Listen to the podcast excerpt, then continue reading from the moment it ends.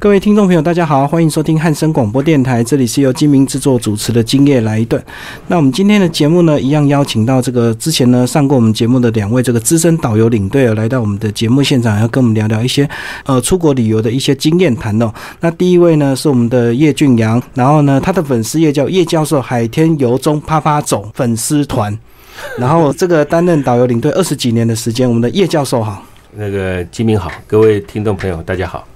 好，那第二位呢，是我们张阿吉的游乐世界，我们的吉哥张真吉，那他也从事将近二十年的一个时间了，吉哥。那个吉民好，各位汉森的听众大家好。好，那我们这一集呢，就可能我们来细节的聊一些旅游的一些特别的事情，好不好？比如说呢，我们现在大家当然出国旅游都变成常态，甚至很多人他都可以自己找一些亲戚朋友，然后自己揪一团，然后叫旅行社来报价或者是排行程了。所以现在旅游已经不像过去那种被动，已经可以主动出发了，对不对？对。包括现在 FB 啊，或者是脸书，你就可以很容易去比价。然后还有呢，有些比如说呢，有些出国呢，大家会利用一些热门的时段，比如说寒暑假，或者是过年的时候，或者是年假。我想说，一开始是不是来先跟我们的听众朋友稍微分享一下哦？如果遇到一些热门的一些季节的时候，我们在出国有没有一些要注意的一些细节，或者是说呢，我们怎么样在热门时段去找到一些比较好的价钱的一个行程？有这个，基本上像过年的话，你是除夕前三天出发。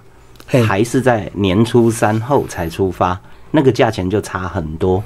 那当然有一些上班族被假期绑死了，那个就很难说。可是有现在因为可以。技术性调整的公司也蛮多的，就是大家同时换一下班，稍微前后挪动的话，其实你不要卡在除夕当天出发，除夕前一天出发的价钱，可能就可以少掉十分之一，或者甚至于还更多。当然，这个就要看情情况。所以就是说，你在国外如果跨到除夕的话，价钱会便宜一点点。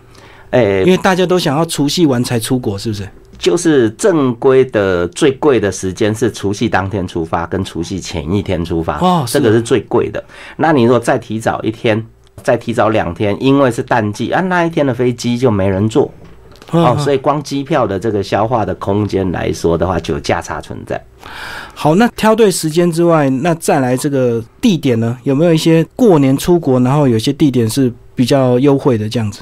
呃，当然。就是容易被大雪封路的地方，价格相当优惠，就是逆向操作就对。对，那你本身就是去一些天气在当时相对非常棒的地方，它的单价就是一定高。所以你的意思，比如说日本北海道。过年出国就比较便宜，对，今年特别是这样，长荣都飞不回来，还可以这样子莫名其妙多待几天，而且长荣还会包好几千块甚至于上万块的红包给你，所以是意外的惊喜。没错，没错，就不会把你拖下飞机了。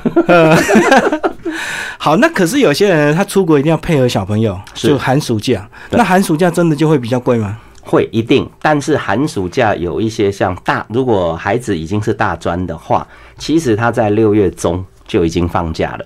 好，而你六月中先出门，不要等到真正七月一号或六月底，那时候就整个都贵了。可是寒暑假有一个 key point 也是便宜的地方，比如说八月二十五，因为大部分要开学了啊，相对应那时候人也少，那时候的机票也比较会有那个溢价空间。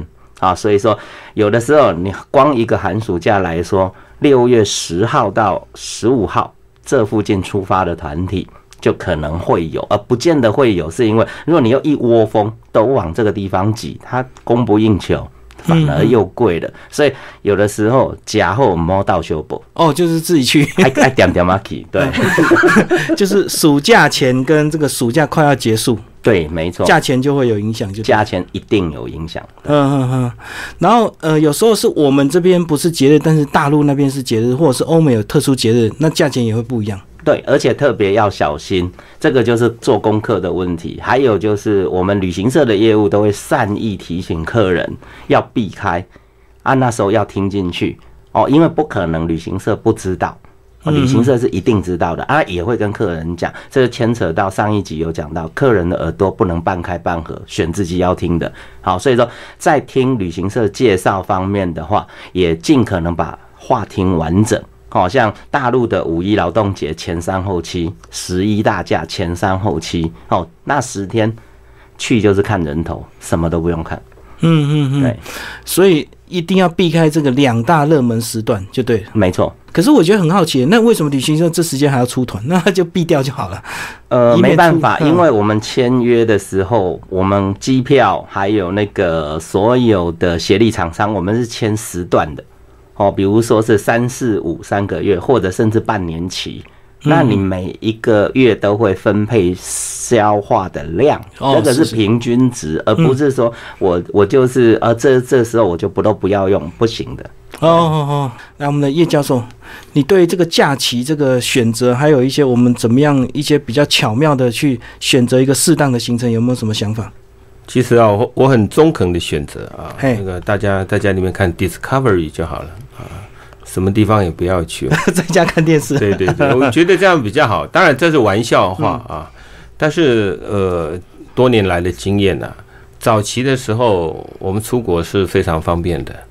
那你说寒暑假出国，基本上也是一件很快乐的事情。嗯嗯但是现在有个趋势啊，是大家都必须要去正视它，去重视它，就是陆客的对外的观光旅游。嗯嗯，现在陆客已经跟蚂蚁一样，全世界到处跑啊。对，全世界听好是全世界到处跑。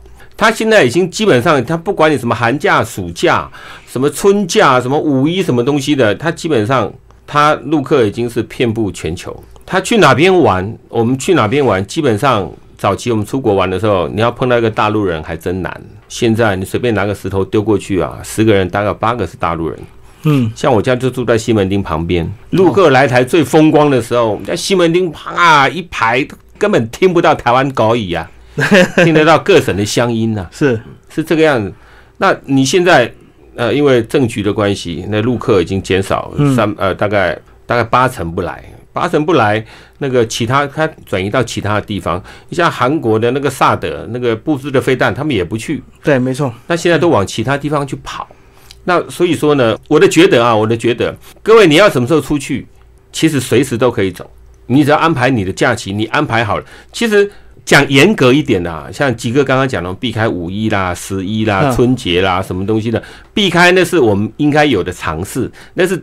本来就应该有的尝试，但是你今天如果说，因为现在的假期，而且不再属于那种从大团体，现在很多那种两人成行、四人成行、六人成行那种所谓的 mini tour 或是 city tour，那像那种你随时都可以走，简简单单你弄好就可以走了，是这个样子。那你不必，我建议各位听众，就你不必局限于那种一定要参加团体，你参加那种半自由行的。嗯，现在人家网络发达，是，对不对？一个地图，那 Google Map 那个一一个地图，你自己玩的很开心。那你如果说真的是要一家人啊，大家出去，因为相对的，因为自由行比较贵，你的费用比较贵，那你那个参加团体那那个比较便宜。那当然你要去权衡你要的是哪一种，因为现在背包客特别多，而且网络的作手也特别多。嗯，什么叫网络的作手啊？他去一个地方就网络的写手啊，那布洛克。哎，布洛克啊，我们今天不是说啊布洛克不好还是怎么样，有有有些布洛克还是很好的，因为布洛克他如果说他不是很客观公正的来看待一条旅游线的话，他就乱写，他就会乱写，他不是说提供错的资讯。今天布洛克他去一个地方，他需要一个一某某某方面的接待或是怎么样，不如他的预期的时候，他写的就不一样。我懂，不如他两个布洛克、三个布洛克写一条线的时候，各位可以注意看。嗯，如果说你有看那个网络的布洛格的话，那个三个布洛克他去写同一个地方，我告诉你，通通你得到的反应完全是不一样的，完全不一样。有的说这个好，有的说那个不好，那到底是好还是不好？所以我在上一次的节目当中跟大家提醒过，不要听人家讲，自己去走一趟吧。后拜，反正不是中大奖就是共估啊。说真的就是我讲的是比较实话一点哦，大家也不要觉得说啊，那个叶哥你讲话很不不不不负责，不不实在。没有，我讲的是很负责的话。出去的时候，往往那几个也知道，往往出去的时候，在机场客人就问你说：“哎，我们现在去上海会不会下雨啊？”天晓得，我说我拿两个十块钱保不会看看好了。嗯我怎么知道？但是天气预报说它会下雨，我提醒你带雨伞啊！万一没有下雨怎么办？天哪，那大姐你就撑伞吧，那可以遮阳嘛，对不对？因为现在这种客人，你说他的，你说他是常常出国的客人吗？我觉得一点都不像。因为他表现的是很幼稚的，他问人的问题很好笑。到了那个国外去旅游的时候，哎，那个领队领队，那个你知道我妈在哪里？你自己的妈都不管，你都你自己的妈都不顾好，我怎么知道你妈在哪里？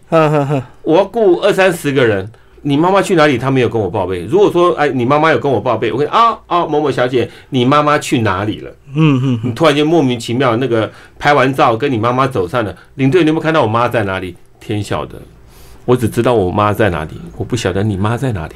可这个是习惯性的，对不对？对对有些人他就习惯会问一些无厘头的事情。问是无所谓啊，问无所谓。但是我觉得说，各位那个听众，你要什么时候出去玩？其实你随时都可以出去玩，你只要挑选一个适合你的自由行也好，半自由行也好，嗯团体也好。那你要避开大陆的那些五一啊、十一啊，还有我们的那个春节啊，那个，因为现在价格都是透明化的。对，你要出国早上啊，比如说我要去那个刚刚那个那个金明你讲，我要去那个北海道玩，你上网路到三家旅行社，你抓三个北海道行程来一比不就好了吗？对，对不对？你想去哪里啊？这个行程刚好有，那就就是这个。可是价格贵，那怎么办？那请你退而求其次，选第二个。嗯，哎，又不行，再选第三个，再不行，你就慢慢抓吧，就是这个样子。我我我觉得那个客人给我的建议，或者说哎，那我们小一哥，我们现在去哪里哪边比较好玩？我说你想去哪里就去哪里吧。你第一个脑海当中你浮现的你想去哪里就去哪里玩，趁着现在还能够走的时候，好好的去玩，不要辜负你的时光。就是把钱准备好，把时间准备好就可以出国了。对，旅游永远是一件高消费的事情。嗯，请大家一定要记住，旅游永远永远是一件高消费的事情。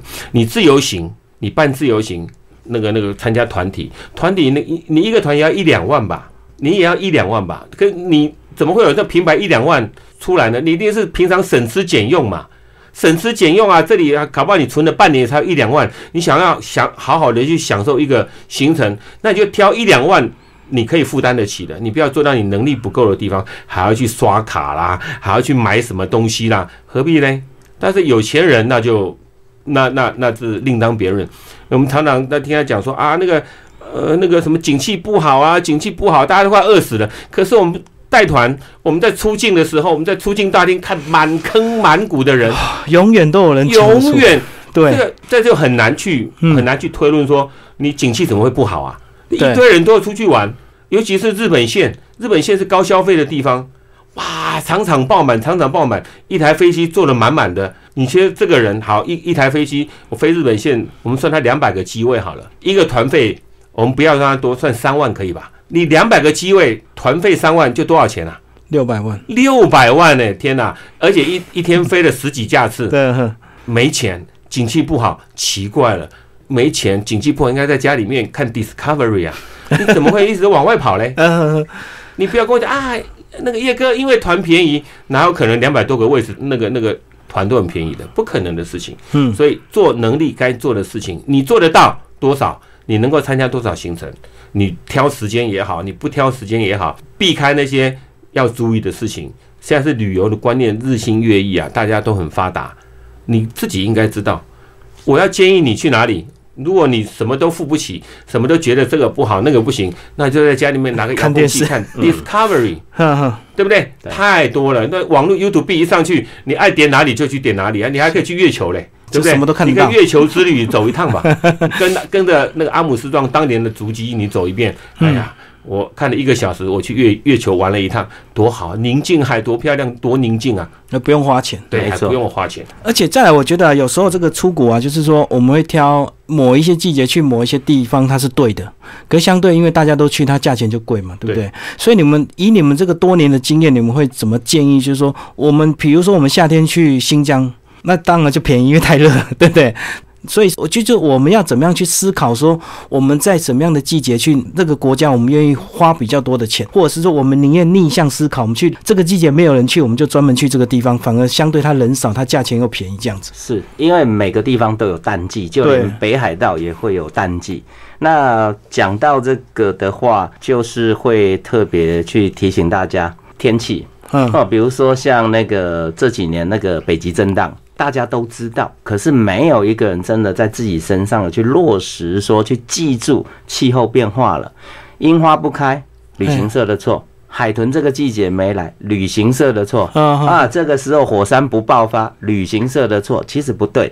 这个天天我们的这个新闻上面都有在报啊，今年北极震荡现象哪里特别冷，哪里特别热，所以说有异常的时候，你想去日本看樱花，你已经知道那个回温延后了，你还要在它原本的季节去报，那你自然就看不到。那你发现说便宜，以为自己占了个大便宜，结果回来一肚子气，说旅行社骗，其实没有啊。我们的新闻不就天天报今年的整个气温上升，延后樱花大概延后两个礼拜到三个礼拜开，是所以它真的价格高档的期间就是樱花盛开的时候，这个是骗不了人的。嗯嗯嗯，好，那要去哪边赏金？那跟洋流有关系，洋流又跟圣婴气温、海水温度有关系的时候，这个国际新闻也在报，但是客人就不愿意听进去，看到便宜啊，季节也对，他就去了。可是问题就是，可能提早三个月前就发生过了，或者延后两三个礼拜才发生，所以这个就会是一个很大的问题。所以回头还是看自己，对不对？就是呃，你如果要跟大家去挤在旺季去某一些特殊的地方，当然单价就会比较高。对，哦，那如果你愿意避开人潮，嗯然后去大家这个季节不会去的地方，相对价钱就便宜。而且可以看到不一样的风景。我拿我今年开工第一团吧，那个云南的香格里拉，哦，对，那个三月份没人要去，应该是秋天去，比对较漂亮的。秋天其实夏应该讲春夏秋都有各个风景，而且特别漂亮。那为什么三月没人去？第一个大雪，大雪哦可能会封路；第二个就是那个人少，那时候刚过完年，大家手头上也比较没钱，然后飞机开的班次也少的时候是，他当地刚好才清完道路，才刚开始路要通。可是今年带去的时候，连着八天那个雪下的刚刚好，我那一组客人就非常开心，因为去看到是有仿佛是到了那个阿尔卑斯山的感觉。嗯。哦，所以说他们整个一个感觉就是说，我找哪里人少，但是我不期待我看到最漂亮的，我给自己期待我能不能看到别的不一样的风景，那也是风景，哦，就是心态要先做好准备，没错，不要在夏天想要去看樱花，结果看不到。对，嗯，其实客人的期待值跟他的失望值是成正比的，嗯，有时候不期而遇，柳暗花明又一村，是，给自己一个惊喜，一个 surprise，我觉得很好。你像我们印象中的东北，我们去东北都一定要去冬天，嗯，冬天看冰雪大世界啊。嗯其实东北的大陆东北的那个那个那个夏天跟秋天是很漂亮的，有不同的美。你像我最近去呃出了一个外景，我们到那个呃沈阳的那个辽宁，那个辽宁的那个沈阳那个盘锦，盘锦那个地方一个红海滩，世界有名的，可它每年的六月份到七月份它才大红，才大概看到。它那个期假期大概在六月份到九月份、十一十月份左右。那红海滩是全世界有名的。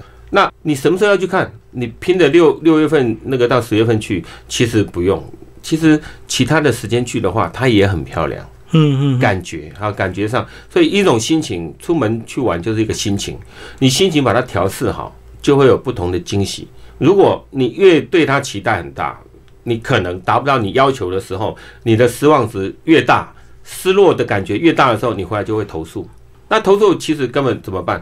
今天也没有说那个小叶哥拿着刀压着你脖子，来，你一定要去参加这个行程，因为嗯你挑的是行程是你选的，而且搞不好是你选的四五家以后比比比比比下来的，是这个样子。所以我觉得出去玩心情就放轻松，不要给自己一个太大的压力，顺其自然，美景就来。哦，就是不要预期说你一定要看到什么，对，然后其实还是就算没有看到什么，你也会看到别的，你一定会看到东西。对你像那个北海道，嘿那现在不是那个大雪封山，那个飞机都飞不出来，并他妈那个那也是另。如果换一种心态讲，哎呀，人家都没有遇到，我怎么遇到？当下你会觉得说我很倒霉，我很衰。可是人家都遇不到，你遇到了，那而且都你还能够很平安，哪有那么好的领队、那么的导游在协助你啊处理呀、或者是干嘛的？我我觉得。多待一天就多待一天，你可能会觉得说啊，我那个上班要迟到啊，要要要嗯请假什么东西的，可是没有办法，这天要下雨，娘要嫁人，这也没有办法的事情。所以说我如果我遇到这种情况，我会尽量去安抚我的客人，嗯嗯，让他都能够很平静的。因为今天我要带你出国，我要带你到北海道去，我怎么知道他那一天会封封山呢、我怎么知道那那天会下大雪，刚好什么都封住？我我怎么知道呢？都不知道，因为未来是个未知数。就好像我们刚刚在聊天一样，我们怎么知道说这个客人好还是不好啊？嗯出去相处以后，五天、六天、七天、八天、十二天相处以后才知道你好还是不好。我从来不希望我的客人哈，每一个客人都喜欢我，只要一个喜欢我就好了，我就觉得值回票价。因为五根手指头伸出来都不一样长，我的表现可能客人不能接受，是，但是我不一定要你接受，我只要按照我的 SOP 我来服务你。但是有一个，只要有一个，如果说你这个团都搞到说大家都不喜欢你，天怒人怨了，那你这个行业要退出了。我们刚刚讲到这个出国就会有期待，说因为你到哪里，你可能是为了看枫叶，或者是为了吃什么秋天的大闸蟹，你到某一个地方，那但是你可能会失望落空啊。那以你们这个导游领队这这么多年，其实你们在机场看到游客的那一刹那，你们是不是心里也会？一开始总会有些判断，对不对？这个客人可能难搞，这个客人怎么可能怎么样？就是不像现在这么豁达，现在可能已经可以随遇而安，或者是灵机应变。可是，一开始入行的时候，心里就会先去猜这客人的个性。这个我先来回答这个问题。其实我现在很会看面相，多年的心得，这个基本上哈，那个我觉得相由心生，对，相由心生。那在我眼皮底下的客人，大概一两万有，一两万有。带过的，哎，嗯。带过的客人一两万有，那大概早期傻傻的啊，早期傻傻的，后来呢就听我师傅讲，察言观色，察言观色，慢慢慢慢慢慢就判断，嗯，还真的是判断说八九不离十。哎，我说这个客人怎么样怎么样，哎，果然是怎么样怎么样怎么样，是这个样子。所以呢，那个基本上我们都会观察，嗯嗯。真真的会观察，因为我们大部分都是那种电话说明会，很少开那种面对面嗯，的面对面，面很少很少，现在比较少一点，几乎都开电话说明会。电话说明我还能够平淡他的那个讲话的时候，我大概给客这个客人打几分，嗯嗯还果不其然，我很少有那种阴沟里翻船的，他也有了，也嗯，有。电话就大概能够判断对，八九成，，然后电话再跟电话的声音再跟人一对比较，还，差不多呢，是这个嗯，样子。不过吉哥看的比我还准，那你这方面你会吗？机场就判断，早期还甚至于就是会随着客人的情绪去移动，哦，会被影响，就客人机车，我们就跟着机车，哦，啊，结果两败俱伤。嗯，那现在的话，就是说一样看得出来，但是呢，呃，就是自己会闪了、现在是比较好啊，以前以前的表现比较贴近于现在所有的导游领队在做的。一看到这个客人啊，哇西呀，先入为主啊我的，操嘛哎，我靠，这被刚唔在被安做，哎，就不知道该怎么办。然后呢，自己就跟客人一样啊，哇，怎么下雨？结果他不会转换说情深深雨蒙蒙，下雨不也可以同的心情大不同，对不对？嗯然后你转换一个意境的时候，跟着小叶哥，留着小山羊胡，搭着雨伞，搂着他的腰，这样出去逛，也是一种不同风景。所以说，以前随着那个客人的心态走，叫互相修理。哎，现在大部分的导游领队刚入行都会犯这个问题，所以说我们彼此都会去跟这一这一些朋友说，不要带着成见看世界。还有，我们如果可以感动对方，感动一个。好是功利，感动两个是成就，感动整团，哇，那个你就是功德无量了。嗯 对，就是用这个角度。所以说，现在反而就是有一个心态叫做享受这个过程带来的不愉快。工作没有愉快的啦，其实工作一来，先是一个压力，再来求好心切，我们都一样，每一行每一页都希望自己做得很完美，但是哪有完美？世界上不可能完美，所以我们到最后的话，就是会有一个想法，就是只要有百分之八十的客人没有嫌弃我，还愿意比赞，我就成功了。嗯，嗯另外那两层就是大家随缘吧。反 正一下就过去了，对对对对，可能可能这次带完团之后，以后老死不相往来。呃，对，很难再遇到，因为缘，分，嗯因为我带团始终讲究缘分。我今天这次带了你五天之后，可能这辈子我们再也碰不到面了。嗯，我都会用感性的诉求，让我的客人能够珍惜我们五天相处当下的缘缘分，嗯嗯可有人不珍惜的话，那没办法了。那我就有两个方法，第一个方法我就治你，第二个方法就把你晾在那个地方，冷冻就对，就就冷冻。但是我该有的服务还是要，我们不能说冷冻啊，我不理你啊，怎么样？回来他要投诉你说那个领队不理我，那是不对的。那所以说呢，我觉得缘分啊，人生在世啊，这个七八十年，你真正能够出国，真正能够出国的时间真的是不多。对啊，没错，有的嗯辛苦一辈子。这个年轻的时候为家庭奋斗，然后再来的时候是生小孩、带小孩。哎，这个小孩成家立业，你还要帮他带孙子，这什么道理呀、嗯嗯，对不对？你要好好去享受你的生活啊！等到你想要享受的时候，结果人挂了，钱在银行，人在天堂。然后呢，一堆人为了为了这些遗产的事情在那边吵东吵西的，你死都不瞑目啊！嗯，所以我我我我觉得，趁着能够走，我还是呼吁各位听众，趁着能够走，赶快去走。这个世界等着你去好好的看一看、走一走，不要浪费，真的不要浪啊！我要个顾孙呐，吼啊！我吼我听囝啊，要甲囝吼娶孙，你把他们从小长大带到大，他们成家立业了，生了小孩，你还要再帮他带小孩，嗯我觉得这是非常不合理的事情。你有本事生小孩，自己带小孩。嗯，有本事，有本事的话，你不要那个你的父母亲这样子这么辛苦，你还不让他出国去玩玩走一走？哎呀，那个不好玩的，不要去了，你还是带我的小孩好了。我觉得没意思，真的，我觉得没意思。所以我我很珍惜我跟客人之间的互动，缘分。没有缘分，你不会上我的团。嗯，没有缘分，你绝对不会出现在这个地方。人的相遇都是缘分。其实像我自己出国啊，我也会观察我们同团的。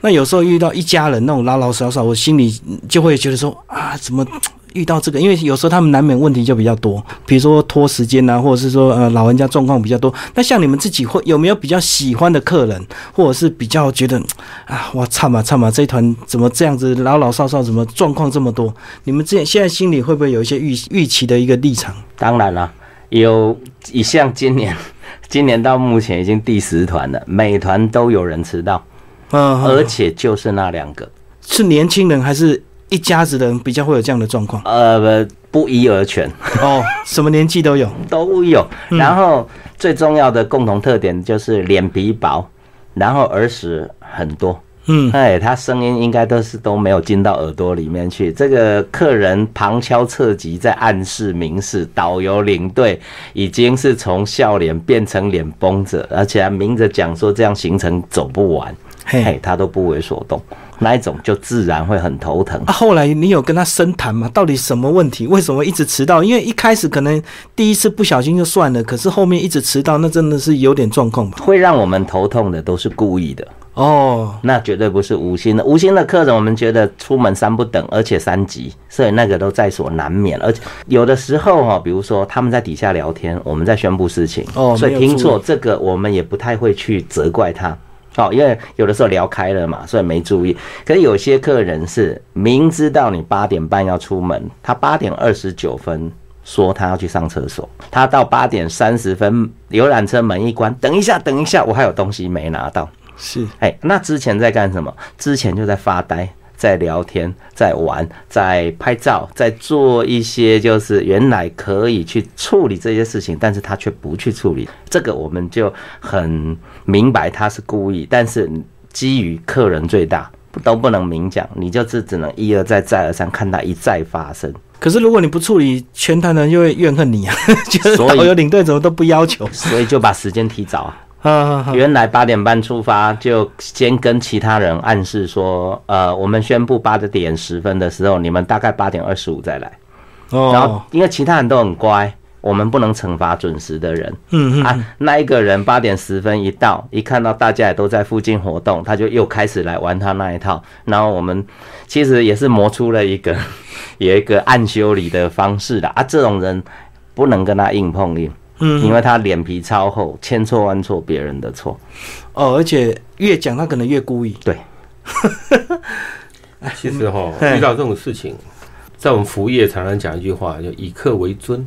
对啊，嗯我觉得以客为尊这四个字啊，害死了一堆服务业的人。嗯嗯，像这几天在网络上，不是有个人买买那个卤肉饭的、肉燥饭的，肉高雄的一个那个，肉燥跟饭要分开。哎，肉燥跟饭要分开的。嗯 结果我看了那个那个那个那个老板 po 在那个 YouTube 上面的那个那一段的陈述文，我觉得他讲的非常的有道理。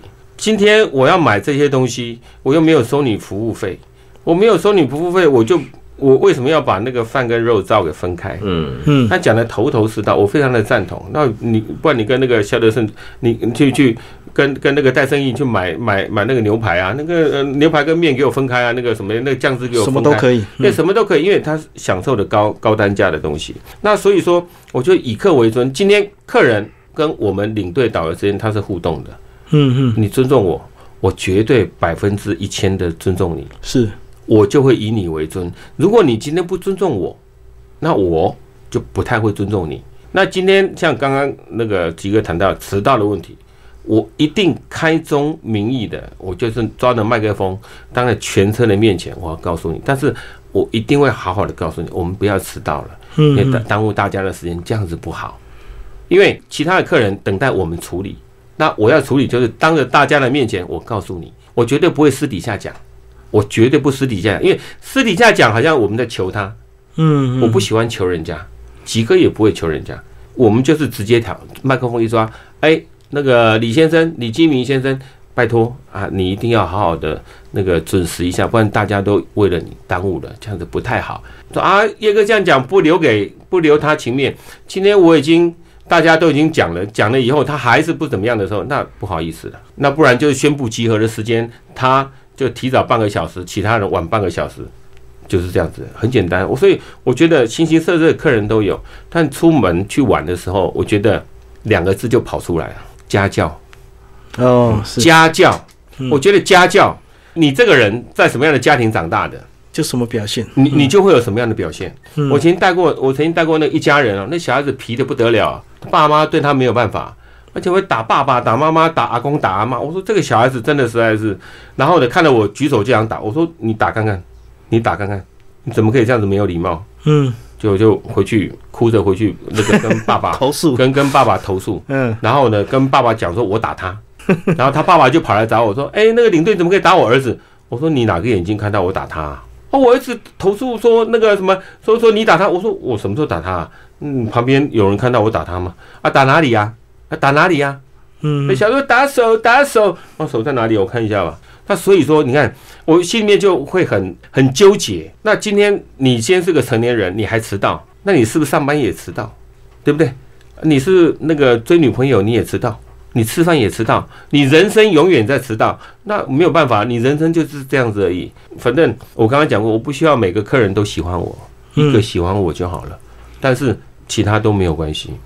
所以我带团二十几年，我认识好多好朋友，相同的 key 嘛，是物以类聚嘛，人都会在聚在一一起就好像我跟阿吉今天变成好朋友，我们相同的 key 啊，嗯，我们都很会修理客人啊，不，呃 我们今天都很爱客人技巧，对，因为这种东西就是人跟人物以类聚在一起。因为这个很麻烦，就是说你们也不能不处理啊，你们处理太硬，回去你们又被投诉啊；处理太软，人家不鸟你。对。那这个是分寸之间对啊，真的不行，其实就反正几天一下就过去了，对，就忍一下嘛，就真的真的是忍一下。老死不往来。对啊，对，因为下次我我曾经哈，哎呀，真的是我曾经遇到过，我带客人去张家界，然后这这个客人呢回去投诉我了，回去投诉完了以后呢，那个因为不成立，不成立完了，隔了三个月我又带到他了。嗯，那很尴尬啊。那个一对夫妻啊，姓那个那个在在那个台中的一对夫妻，而且第二次出去的时候，我已经知道他们夫妻喽，他们夫妻又迟到，但夫妻呢远远的从从那个那个机场那边走过来的时候，一进机场看到我，看到我说他的那个老婆跟老公讲，你看嘛，你看嘛，就是小叶，就是小叶，你不相信，你说怎么可能还会遇到？我说对。大家缘分到了，对又遇到了。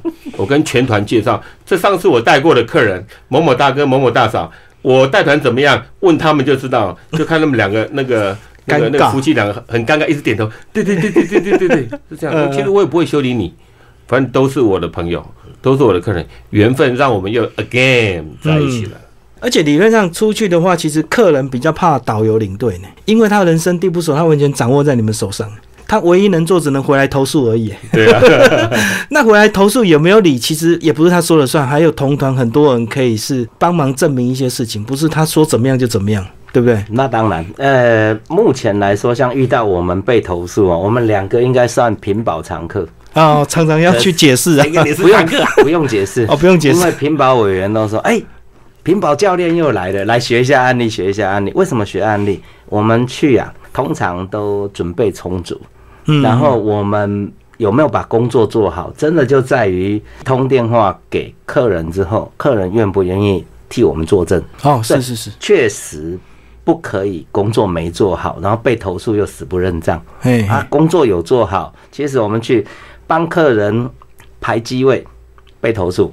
好，那投诉完了之后，客客人说我们是恶意的，那一次投诉没成立，原因就是大家都说阿吉是好心，有先问，大家都同意，只是只是有人原来是前排的，但是他必须坐到后面去，他再不爽，所以就借故发挥。所以这些的话，我们其实都不担心，到现在来说都不担心。但是以前会觉得跑那个地方，一来是压力，二来觉得是耻辱。是对啊，可是那是错误认知，因为人心哈，经营工会这些人真的是一样米百样人，而且嗯现在加上我们这教改十几年，越改越糟糕，有没有？嗯你看那个客人啊，想法，对啊，曾几何时看到高速公路有人在挖苦？你嗯不觉得这几年越来越多？所以我们在遇到客人烂的程度，真的是一年比一年严重，这个嗯是确实有这个迹象。其实好的客人也有啦，总觉得好像我们都在讲烂的客人。那个阿吉，我们要那个要有正能量，讲点好的客人。有有有啊，我觉得好的客人还是有，嗯嗯嗯，好的客人能够让我们这个行程增色不少。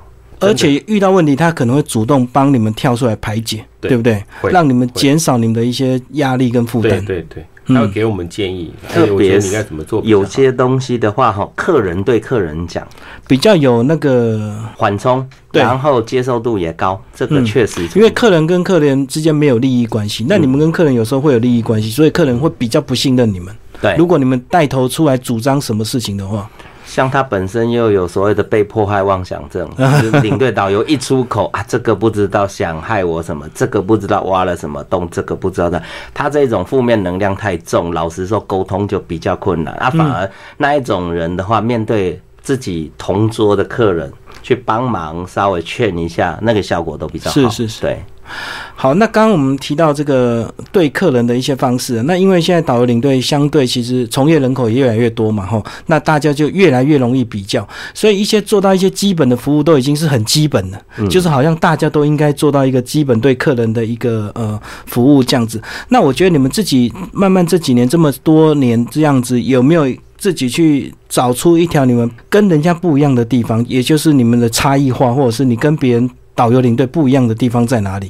这个的话，其实我们我跟小叶共同的地方就是我们嗯那个感知都很敏锐跟细心。哼哼哼，那只是说大家肚子里面的风格还有装的东西不一样。像我本身是国内旅游发开始发展的，所以我就发现说，我们以前因为深度不足。然后景点也没有那么详细，所以说其实口条介绍上面是属于要累积型的时候，我们就会带像是那个造型气球啦，或者彩绘笔呀、啊，然后送小朋友礼物啊啊，然后帮那个长辈准备湿纸巾啊，准备那个热毛巾啊什么的，用这种比较广泛的服务来让客人安心我们都有去照顾到他。可是慢慢的就是说，因为时间会堆叠出内容量，所以说你开始在讲一个地方的故事，比如说宜兰的乌沙，你刚开始讲的时候好像在上课，客人大概听三句就睡着了。因为你也是网络这样硬背下来，对不对？一开始，啊，可是带到后面，你会去发觉每一种客人因为层次的不一样，你要讲乌沙的哪一块，他会有兴趣，哦而且就觉得好玩。好、啊，那吴沙又可以带到宜兰现在特产啊什么的，哎，让他们知道说，其实宜兰没有这么无聊，不是晒太阳的地方，它反而有很多好玩的地方，还有像苏花。现在不是崩了吗？对花莲真的过不去吗？其实不会，花莲还是有很多方式可以去那边玩。那花莲真的只有这么好玩吗？只有你眼前看到吗？也不是。所以说这些东西，我就会跟那个想要入行的人说，有一些东西是时间堆叠起来的。可是，在堆叠的这段过程里面，我们自己用什么东西去弥补了不足的这一块？嗯，其实有很多方式，有很多方式。那我的客人普遍来说，就是都欣赏我们，就是虽然阿吉口条很好，反应也很灵敏，可是他们要的就是安心。是这个人让他一感觉就是很安心，愿意信任。所以我对我们。所以导游领队这个职业下的一个注解，我们在扮演一个角色，叫做最熟悉的陌生人。嗯嗯，这样子，客人不管老老少少，第一天都是带着防弹衣、带着钢盔、带着刺刀出门，因为都生怕被害。对。可是从第一天的晚上开始，阿吉阿吉，啊 不管大人小孩、老老老人家都说阿吉怎么样子，啊，就主动靠近，那个就是成就感。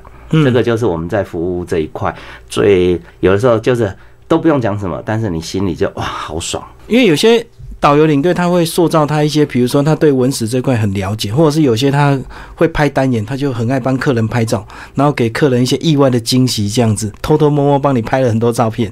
那叶教授你呢？你自己感觉你这几年有没有着重在哪一块？其实我我带团哈，从一出道到现在，我几乎用我的专业。所谓专业，就是我刚刚讲的，客人是需要被教育的，所以他们叫我叶教授啊，因为我我带团就在上课一样哈。啊。因为我自己本身又是那个退伍军人，那个狱官的，那所以说那个我会比较倾向于跟我的客人讲道理。嗯嗯。我都跟你讲道理，那我会告诉你这条线要注意什么事情，或是尔后你们要出去玩的时候，是你要注意什么事情。就好像综合我们刚刚我们刚刚在聊天的那些东西，就是我跟客人讲的素材。那你要选什么样的行程？你要花什么样的钱？那你出门要注意什么事情？那你可能飞机。航班取消了，你不要去抗议，那个领队会处理。那你要怎么样的稍安勿躁？我会着重这一块。哦，你算是一个比较理性的这个导游领队。我我会告诉他，我会告诉他，以后你们出国的时候要注意什么事情。嗯，航班取消了，你们权益在哪里？还有你们不要什么在霸机，不要抗议，不要什么东西，因为这些都是我们出国的人他所欠缺的，领队导游不教的。嗯，那我为什么知道这些？因为我会去注意，我会去收集这方面的资料跟资讯。出国的时候，我都会告诉你什么事情要注意，什么事情你不要犯，你才会有一个很很愉快的那个旅游行程。他遇到什么样状况的时候，或是我在跟我的团员聊天的时候，哎，最近发生旅游什么事情？啊，复兴航空为什么摔了？他为什么又会什么什么什么什么样的状况？那你们以后要注意什么样的权益？我会朝这方面去讲，所以说他们一般业界都叫叶教授，叶教授那个会叫的野兽，但是我我是比较感性一点哈，那我都会跟客人讲，那比如说出国的时候，当我的导游他讲的不够专业的时候，我就会讲我的导游没有讲过的东西，嗯，我会去丰富这个行程，所以我跟阿吉都不是不是一般的领队，所谓不是一般的领队，就是我们会抓麦克风，我们会抓麦克风。有些听众，你可能出国的时候，你发现你的领队一上车就坐在他的位置上，四五天不跟你打招呼，直到最后一天他跟你收小费的时候，他跟你打招呼了。有，我觉得这种领队是最糟糕的、最不好的、最不入流的，因为他就把时间全部交给麦克风，全交给那个导游了。所以我在带徒弟的时候，我在教学生的时候，我说我最讨厌的就是你不说话的领队，嗯，不说话的导游，导游是一定要说话了啊。那你不说话的领队，你就不适合。但你要去充实，怎么充实？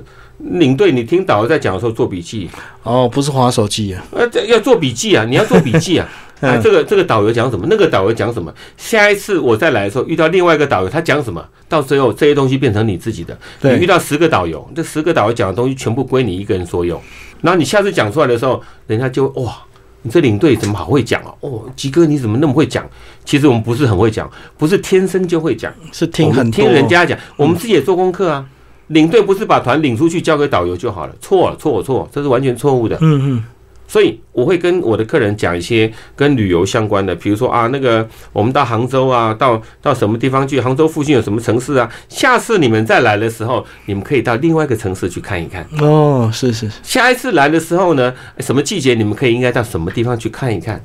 啊，下一次你们怎么样子？我会给客人一个建议，这个样子，让他们觉得哦，他们有一个很好的旅游的咨询的对象。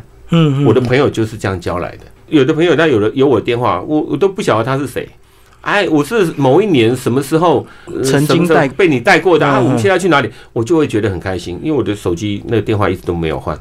那我觉得我会觉得很开心，因为你把我当朋友，你把我当朋友，所以我的 FB 上面都一一一一些那个很好的朋友，都是有的已经跟我好几年了。对啊，而且现在又有这个脸书可以追踪，就更容易那个锁定彼此的感情。对对对，所以我最大的成就就是，我希望我的我我的客人，我的客人在下一团出去玩的时候，即使领队不是我，嗯，即使领队不是我，他们也一样能够玩得很开心，他们能够会自保，他们知道怎么样去寻开心，因为花钱就是寻开心的，嗯，是这个样。不要说啊，那个以前我们的领队都没有讲啊，啊，那就就就继续这样烂下去。我觉得一个团当中，一个好的领队，一个好的导游，他绝对可以升华我们的团员的素质。说我一直在努力做这件事情。我一直很努力在做这件事情。你说教育也好，我就是要教育你。所以这个就是看你们这个有些导游领队他的心态，他到底是把这些当做客人，还当做是朋友对。如果当做是朋友，你当然不希望他下次到别的团会受伤，或者是说对有些那个不愉快的事情。对对对对。啊，如果是当客人的话，就这几天照顾好就好了，不用管那么多啊。后面的团是别人事啊。嗯有有的很多领队导游就是说五五天哦啊，上班我们可以看到脸书，上班下班上班下班。我说你得到什么了？嗯嗯你只是个赚钱的工具而已。嗯你要赚钱，那你就不要出事情，你就不要出事情。你要交朋友，有人啊没没关系啦，反正其实我我跟我跟各位听众讲，一个领队一个导游，他是整个旅行社的产物链当中的最后的四分之一的那个执行的人，前面的四分之三广告、行销、业务，嘣嘣嘣嘣嘣占完了以后，四分之一交给领队导游带出去的时候，其实成败这个行程的成败嗯就在领队导游身上。最重要。这个行程真的好的不得了，结果被被被领队跟导游搞砸了。你花了钱去打水漂，不打紧，还受了一肚子气回来，还什么五星级的酒店，还什么五星级的规格招待，屁，什么都不是。嗯我觉得很冤枉。客人的心态需要调整。你爱比价，你就好好的比，比完之后就请你很认份的跟着这个行程走，不要再去外面。哎呀，这个不好，那个不好，回家看 Discovery 最好。就是参加什么行程就要有什么行程的准备，对对不对？高价就是高价，那低价就是低价。那如果你要低价，你就乖乖的跟着去购物站对，去打发时间。对，不买东西无所谓，没有人会强迫你的，嗯真的没有人会强迫你，因为会回来投诉的哈，会回来投诉什么强迫购物啊、关门放狗的。我告诉各位听众，都是没有买东西的人，嗯，都是没有买东西的人，你才会回来投诉。那没有人强迫你，因为钱在你口袋里面。对，什么叫强迫购物？就是你允许别人的手伸到你的口袋里面把钱拿出来，那个叫强迫购物。你既然都没有把钱拿出去了，你回来投诉什么强迫购物呢？嗯嗯。我觉得很好笑。因为真的花钱的你，并不一定会觉得有压力或者是被强迫，因为你是心甘情愿，除非你买到是假货。嗯，那买到假货，当然又另外买东西的人永远嫌嫌时间不够，买东西的人永远嫌时间不够。你不买东西的人，我告诉你，一分钟坐在椅子上就好像坐在针上面一样。嗯嗯嗯，而且这个合约里面啊，对客人的保障占百分之九十五。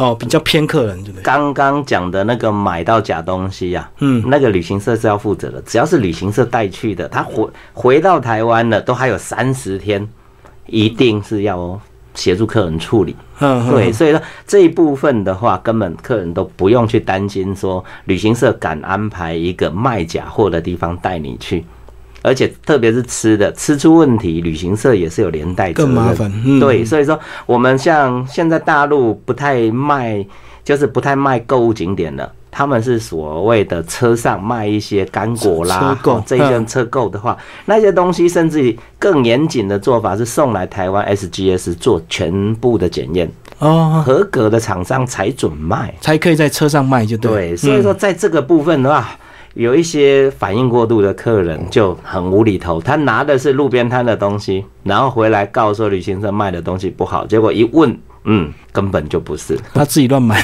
对，没错。好，那今天非常高兴，呃，邀请到我们两位资深的导游，呃，叶俊阳以及张贞吉来到我们的节目现场。那在我们的节目的这集预告下方也有他们两个的粉丝页的这个连接哦。那听众朋友如果对他们有兴趣，也欢迎加入他们的粉丝团，一起来追踪他们的每天的这个导游领领队的一个人生。那最后再帮我们介绍一下你们的粉丝页好不好？你们大概都分享什么资讯？我的粉丝页哈，就是刚刚我讲过了，我可能以教育类的吧。对，提醒要注意你什么？哎，你我我大概是这些东西，然后不然就是我拍一些我觉得还不错的那个照片，我在上面分享一下。对，出国该注意的事情，就知识性为主。对我我我我的比较以知识性为主。好好好。那阿吉的话，我这个旅游世界就是我本身爱摄影，所以说就是各地景点一些大家不常看到的特殊风景，我就会特别把它秀出来，而且每一段时间做一个回顾。让有的时候有一些压在比较后面的照片，大家都看得到。哦，就是一样的景点，但是不同的角度拍出来，那感觉完全不一样。是是，对，也提醒大家出国啊，其实就是准备好钱，准备好时间，然后重点是心要心要打开。对对对，千万不要那种，哎呦导游功下，哎不要乱买啊，他要赚我钱那种。对所以加入我们两个粉丝团有一个好处，就我是属于知识性的，然后那个阿吉吉哥那边呢是属于那个整个娱乐性的、视觉性的、娱乐性的。对对，我觉得。的那个各位听众，如果不嫌弃的话，我们可以交个好朋友。谢谢。好，那我们节目时间到这，谢谢，谢谢，谢谢。